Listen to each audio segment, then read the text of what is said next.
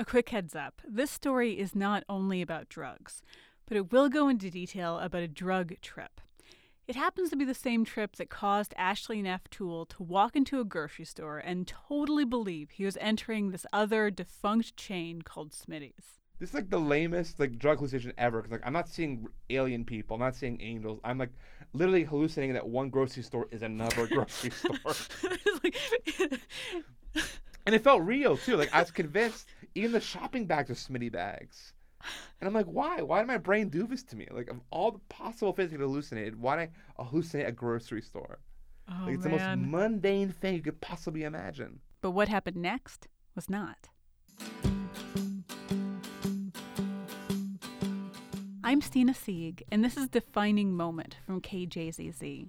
It's a podcast where I talk to people about those experiences that changed their lives. Ashley Toole is part of the experimental theater scene here in Phoenix, Arizona, and his work is kind of hard to describe. Because I'm not really a comedian, and I'm not really a poet, I'm not really an actor, but I do elements of all those things. Like, I like creating my own characters and doing monologues. And he's all about interacting with the audience. One of his characters will even arm wrestle strangers. And the gag of the arm wrestler is that even if he loses, he refuses to admit defeat. Like, he'll accuse everybody else of cheating. I've actually I've actually screamed at children at Comic Con that they were cheating me. So that's the Ashley of today. But he wasn't always this way. Nowhere near it. I was a very timid person growing up. Put put in put in this context, uh, my high my, my my senior year of high school, I almost got thrown out because I missed a ton of classes, and the reason why I ditched was so I wouldn't have to do public presentations. Like I had to do like having to read a paper from my classroom terrified me so much. I would like leave and I go to the Safeway down the street and just read magazines in the aisle for half an hour. And I, and I, I would take just like all bad kids. Yeah, I, yeah. That, that that that was my my version of being a hooligan. Ashley's shyness lasted for about a decade after he graduated high school. Then a friend he trusted asked him if he wanted to try psychedelic mushrooms. I always feel weird to tell people like, "Oh, mushrooms changed my life, man," but it's true. They they did. And not because he imagined one grocery store was another grocery store, though that still kind of flummoxes him. Ashley thinks it all started when he was eventually rendered immobile by the drugs, and he could do nothing but just stare straight ahead. In his line of sight, a skeleton, like one you'd see at a high school science class. It belonged to his friend. And he had it dressed up in a Russian Cossack outfit. So I was like trapped in this couch. Like the only thing I could see was a skeleton. That this skeleton torso was in front of me the whole time. And it really freaked me out, actually.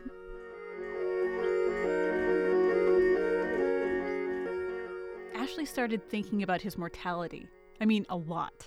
And like for a year after that, like literally a year after that drug trip, every day I woke up thinking like, today I could die. Today I could die. A whole year of that.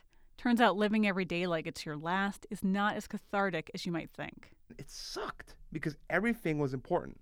Like every time I ate something, I'd think, is this the last meal I'm ever gonna eat? Like every phone call to a family member, I'd be like, I love you, I love you, and I'd be like super like affectionate and like present because I was like, what if I never hear from them again? And there's that one time you saw a special screening of the cult classic movie Showgirls. You know, it's pretty famous for being bad. And I cried. I was actually crying in the theater watching Showgirls because I thought, what if this is the last movie I ever watch? It's Showgirls. It's the last movie I ever watched in my life. And with all of this, Ashley was going through it alone. I didn't want to get all doomy around people, so I just keep it to myself. So I would go to work and hang out with my friends. We do Dungeons and Dragons on the weekends, and I wouldn't bring up any of this like existential terror I was going through because I, didn't, I didn't want to infect people with it. Like I didn't want to be like patient zero. I mean, everybody I know would be like going, "Oh God, oh God, we're not gonna exist tomorrow." Like I was like, "Oh no, everything's cool, everything's legit." And like inside, like I had like a a very long, slow motion breakdown. God. It was yeah, it was a bad, bad year.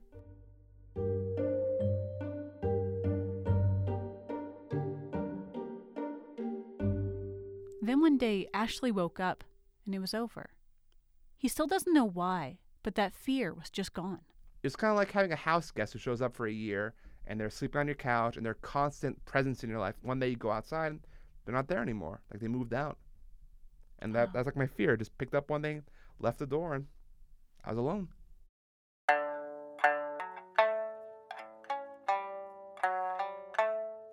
Ashley says he was still aware of his mortality, but he just wasn't paralyzed by it.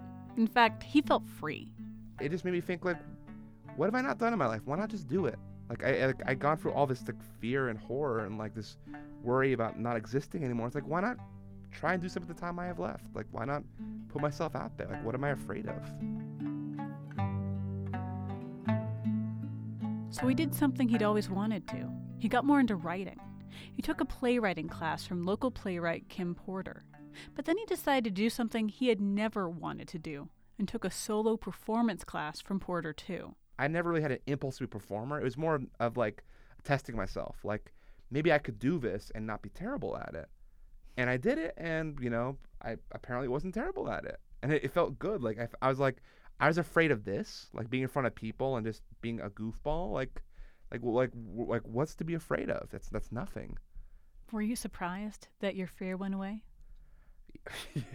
yeah, I still am. Like, I still keep expect like I, I still keep expecting whenever I perform to be like, okay, this is gonna be the night that I'm gonna just lose my stuff. Like, this is gonna be a night where I'm gonna be totally terrified, and I get nervous sometimes, but I never get so nervous that I don't do it.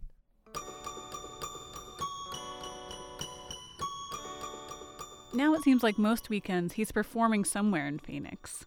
Last time I saw him, he was delivering this monologue as he jumped from chair to chair, all haphazardly set up on a stage. He almost fell more than once, and it was invigoratingly strange. I didn't really know it was happening, but I was just so glad it was. Yeah, some nights I go up on stage and it's awful. Like I, I, I suck out loud, and some nights I'm I'm pretty good. Rarely I'm great, and, and that's kind of why I keep doing it because I, I love that unpredictability of it. And he can't imagine his life without it. Ashley compares this kind of off the grid theater to a Buddhist tradition of creating sand mandalas, these impossibly ornate and completely temporary images just made of colored sand. Where you put all this effort into something that's really intricate and beautiful and gets blown away immediately. And I think that's the appeal of theater to me, especially these independent productions, is this might be the only time this show ever exists on Earth. And we put all this time and effort, we put this thing together, people see it a couple of nights, and then pff, it's gone.